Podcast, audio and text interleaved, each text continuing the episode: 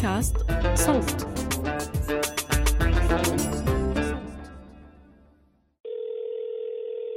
لوقت كتير طويل ما كنت فاهمة ليش صوت الرنين اللي بسمعه قبل ما حدا يرفع السماعة بخليني متوترة. متوترة سواء ارتفعت السماعة أو ما حد رد علي أصلا. هذا الصوت ولسنوات طويلة كان دايما مرافقني وأنا بحاول أرن على الممثلية الأردنية في رام الله. هاي المحاولات كانت دايما مرتبطة بالانتظار. ولا مرة رنيت وحد رد علي مباشرة. ولما كان حدا يرد علي كنت أرتبك وأسكت شوي.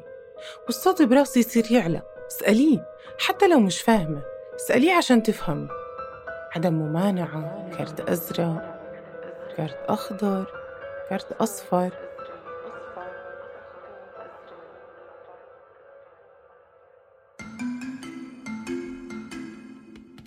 أنا ريهام. وفي هاي الحلقة من بودكاست خرائط اللامكان رح نروح على فلسطين ونحاول نفهم كيف لون وثيقتك ممكن يتحكم بقدرتك على التنقل. أنتجت هاي الحلقة كمشروع تخرج من الأكاديمية البديلة للصحافة العربية لسنة 2023 بإشراف ومتابعة من فريق صوت. في هذا الموسم من بودكاست خرائط اللامكان بنزور أماكن متنوعة لنكتشف علاقتنا بالأرض والحدود والجغرافيا وكيف تأثر على حياتنا اليومية وهويتنا كأفراد. قبل سنة 1988 كانوا الناس بالضفة الغربية يسافروا بسهولة وكانوا يتعاملوا معاملة الأردني نفسه في أغلب الأحيان. أهل غزة اللي بالغالب كان جزء كبير منهم بيحمل وثائق مصرية بهداك الوقت كانوا يقدموا على تصريح ولما يحصلوا على موافقة أردنية كانوا يقدروا يسافروا بسهولة. وبهداك الوقت الأمور كانت سهلة حتى لأهل غزة يعني بحكم الموقع الجغرافي وأنه حدود غزة مع مصر مش الأردن. بعد ال 88 كل هذا الحكي تغير. تعالوا نرجع بالزمن عشان نفهم ليش. سنة 1951 بيتم ضم الضفة الغربية للأردن واعتبار أهالي الضفة الغربية مواطنين أردنيين. بتضل هاي الوحدة قائمة لسنة 1988 لحد ما يقرر الملك حسين بن طلال فك الارتباط القانوني والإداري والمالي بين الأردن والضفة الغربية بناء على طلب من منظمة التحرير الفلسطينية اللي كانت بتسعى لبناء دولة مستقلة. المجلس الوطني يعلن باسم الله وباسم الشعب وباسم الشعب العربي الفلسطيني. قيام قيام دولة فلسطين. وما دامت هنالك قناعة جماعية بأن النضال من أجل تحرير الأرض الفلسطينية المحتلة يمكن أن يدعم بفك العلاقة القانونية والإدارية بين الضفتين فلا بد أن نؤدي واجبنا ونفعل ما هو مطلوب منا. ومن وقتها تغيرت الأحوال.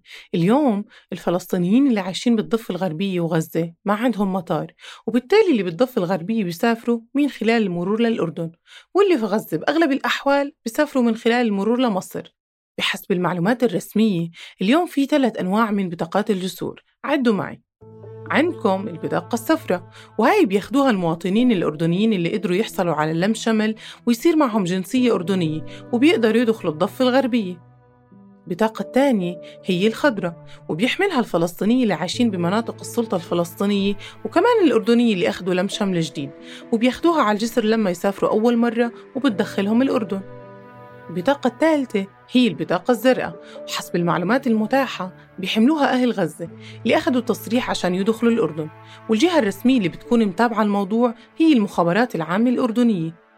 بطبيعة الحال هاي الحالات هي بس الحالات المعلنة.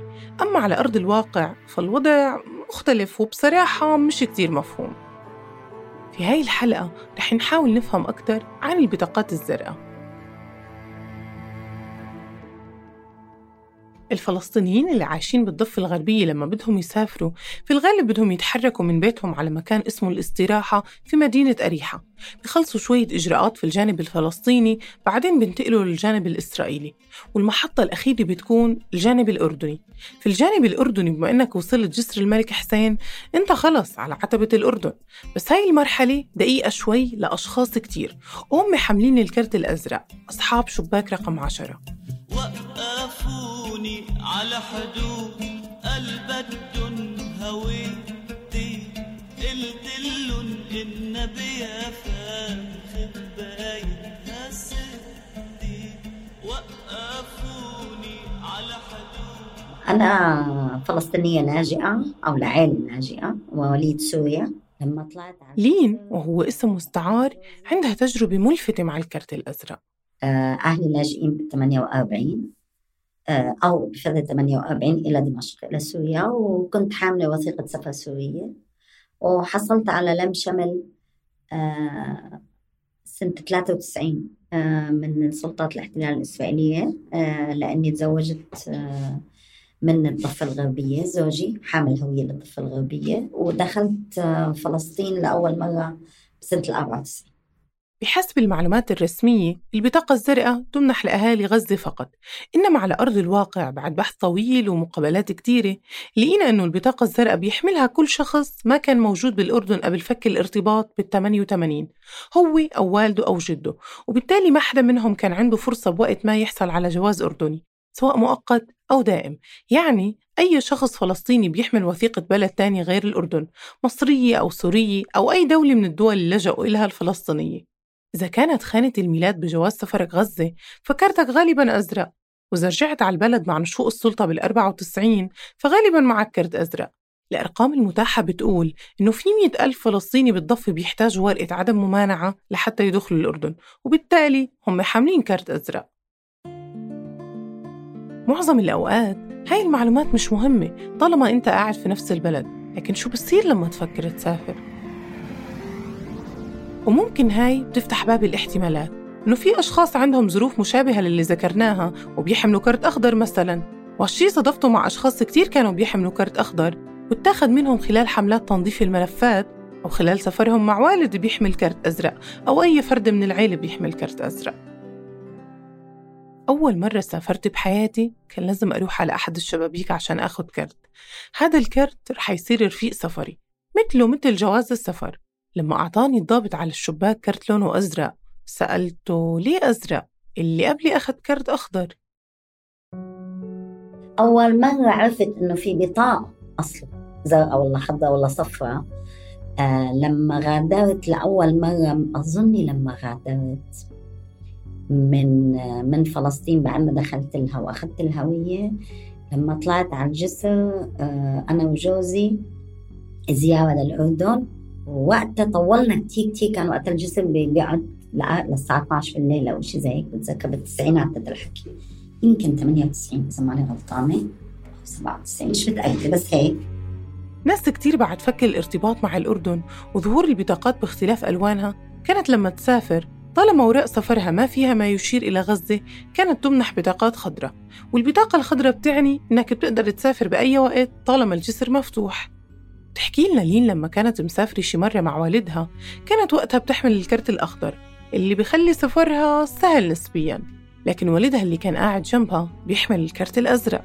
وهالشي بالنسبة للضابط غير منطقي كون لون الكرت يورث للأبناء. أخذ جوازاتي الجواز والكرتين؟ راح على الملفات دغري؟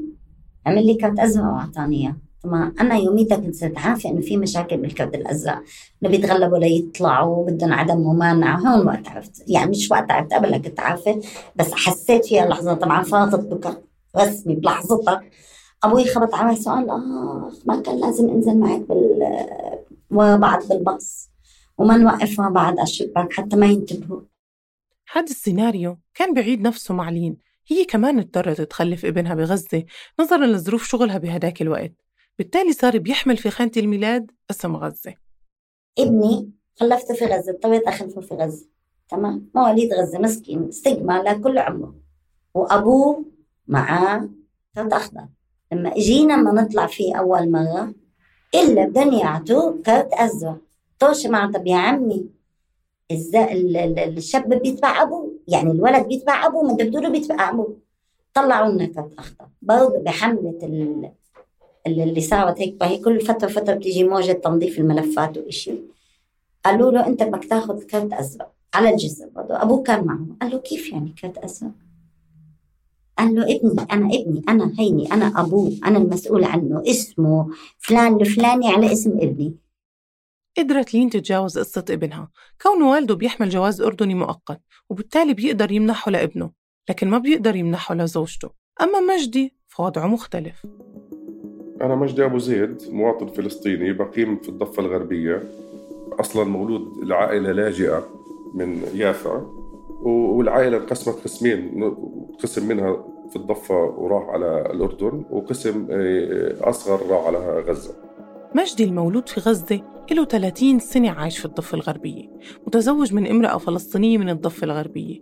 هو بيحمل الكارت الأزرق وهي بتحمل الكارت الأخضر. أولادي آه، بتستغربي طلعوا مع أمهم أعطوهم كروت خضراء.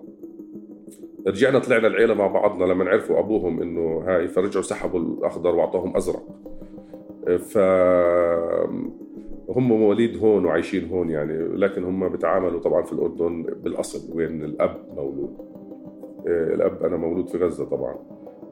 ممكن نستنتج من التجارب اللي سمعناها إنه في خصوصية واضحة لغزة. وهذا الاستنتاج خلى أسئلتي تزيد. يعني ليش غزة تحديداً؟ وشو كان الوضع في غزة قبل فكر الارتباط بال 88 تحديداً إنه الفلسطينيين في قطاع غزة وبحكم بعد المسافة عن الأردن فالمتنفس للسفر هي مصر في الغالب. المعلومات الرسمية المتاحة شحيحة كتير والتجارب الإنسانية هي اللي بتقدر تجاوب على أسئلتي ولو جزء منها. عشان هيك قعدت مع وفاء عبد الرحمن مديرة مؤسسة فلسطينيات الموجودة في غزة والضفة ومن القائمين على حملة ظهرت من عدة سنوات باسم التجمع الفلسطيني للحق في حرية الحركة. هلا بوقت الاحتلال من ال 67 كيف ممكن لحدا بغزة إنه يتوجه للأردن. كان عبر إشي اسمه تصريح الشوا تصريح الشوا عمليا هو بيشبه التصريح اللي هلأ ممكن ياخده الفلسطيني اللي معه جواز سفر وبس بيطلع بال بالهوية ومع تصريح إذا معاه جواز أردني مثلا أو جواز آخر بيطلع للجهة الأردنية بهذا هذا تصريح الشوا بس كمان تصريح الشوا هو عمليا موافقة أردنية ل- للأهل غزة اللا أردنيين واللي واللي عمليا كأنه جنسية مختلفة لدخول الضفة الغربية. وبما إنه غزة مش مرتبطة كثيرا اجتماعيا بالأردن ما كانش في هذا التساؤل والضغط إنه بدنا نتوجه للأردن أكثر. لا الناس كانت أسهل طريق لإلها في قطاع غزة أنها تتوجه عبر مصر للعالم كله أو إنه علاقاتها آه، مربوطة بمصر. وبحسب وفاء إصدار الورقة ما كان طول عمره صعب هالقد؟ هالقد كانت إجراء سهل بالتالي ما حسينا فيه في البدايات وتعاملنا مع إنه لما ندخل على الأردن بنعمل هالإجراء السريع. وبسيط هو بتدفعي كمان بتذكر آه، كان 52 شيكل هذا الحكي بالتسعينات.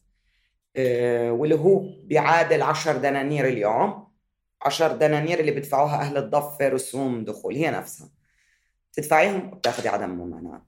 إمتى الوضع ساء جدا. بعد الاجتياحات الإسرائيلية ب 2002 الحصار ال- المشدد على قطاع غزة الانقلاب في قطاع غزة خروج الممثلية الأردنية هذا اللي صعب الأمور. خرجت الممثلية الأردنية من قطاع غزة وانتقلت لرام الله. صار في احتياج ليش بنقول غزة؟ لأنه صار الاحتياج من 2007 احتياج ال- الغزيين لأنه يتنقلوا صار صار أكبر. سنة 2007 زاد عدد الناس الموجودين في الضفة الغربية وهم من غزة أصلاً وبالتالي كانت الإجراءات عم تصير معقدة أكثر نتيجة التغيرات السياسية اللي عم تصير في فلسطين. اليوم في آلاف الناس اللي عايشين بالضفة الغربية باختلاف أماكن ميلادهم أو الوثائق اللي بيحملوها بيحتاجوا عدم ممانعة لدخول الأردن. وفاء وزملاء كتير إلها ضمن هالحملة بتطالب بإلغاء عدم الممانعة وبعد تواصلهم على مدار سنوات مع نواب أردنيين وصلوا لاستنتاج إحنا مش موجودين على الأجندة الفلسطينية. إحنا عنا قياده لا ترانا. لا ترانا وتحديدا لما بيجي اسم غزة بشوفوناش.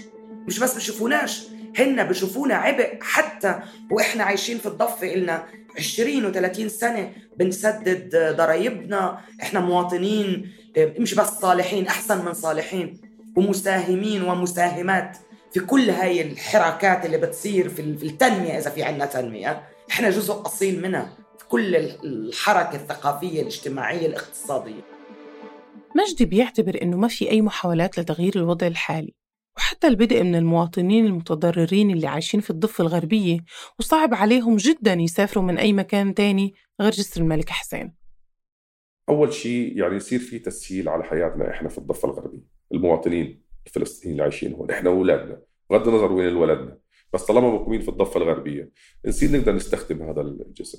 في مرحلة أولى على زي فترة الكورونا للي مسافر يعطوا 24 ساعة 48 ساعة مثلا ماشي. ما يعني كمرحلة أولى.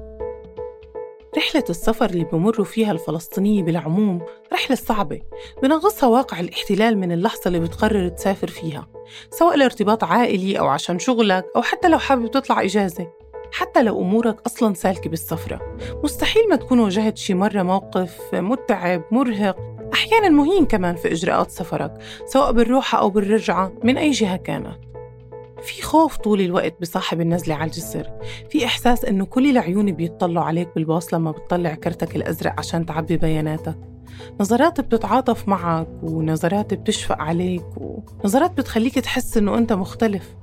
هي كل رحلة الجسر كليتها أصلا متعبة لكم. إجراءات صعبة. تاخذ وقت كتير تاخذ تكاليف كتير أصلا. أغلى ثلاثة أغلى ثلاثة كيلو متر في العالم أصلا محسوبة يعني ساعات.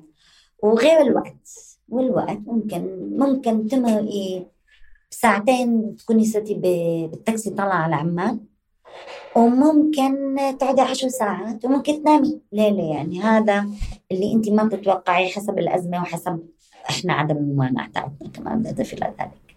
بداية سنة 2023 أعلنت واحدة من الشركات المحلية في فلسطين واللي مكتبها الأساسي بمدينة رام الله من خلال post Facebook بالنص التالي. بشرى سارة لأهلنا من قطاع غزة المقيمين في الضفة الغربية؟ الآن أصبح بإمكانكم التقدم للحصول على عدم ممانعة السفر إلى الأردن أو المرور عبر أراضيها من خلال مكاتب الشركة. حكيت مع الشركة عشان أفهم أكثر فهمت إنه الشركة رح تكون بديل عن التقديم للممثلية الأردنية وإنه التكلفة كمان اختلفت وصرت بتدفع قرابة 50 شيكل يعني تقريبا 14 دولار أمريكي غير مستردة عند التقديم بس للمعاملة. ولما تاخد المعاملة بتدفع قرابة 70 شيكل يعني حوالي 19 دولار. والورقة بتحتاج أسبوعين لثلاثة لتطلع. سألت الموظفة طيب لو عندي ظرف طارئ ولازم أسافر؟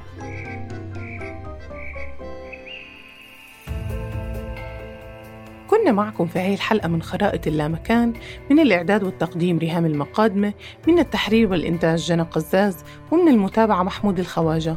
الهندسة الصوتية لنور الدين باللحسن بودكاست خرائط اللامكان من إنتاج صوت.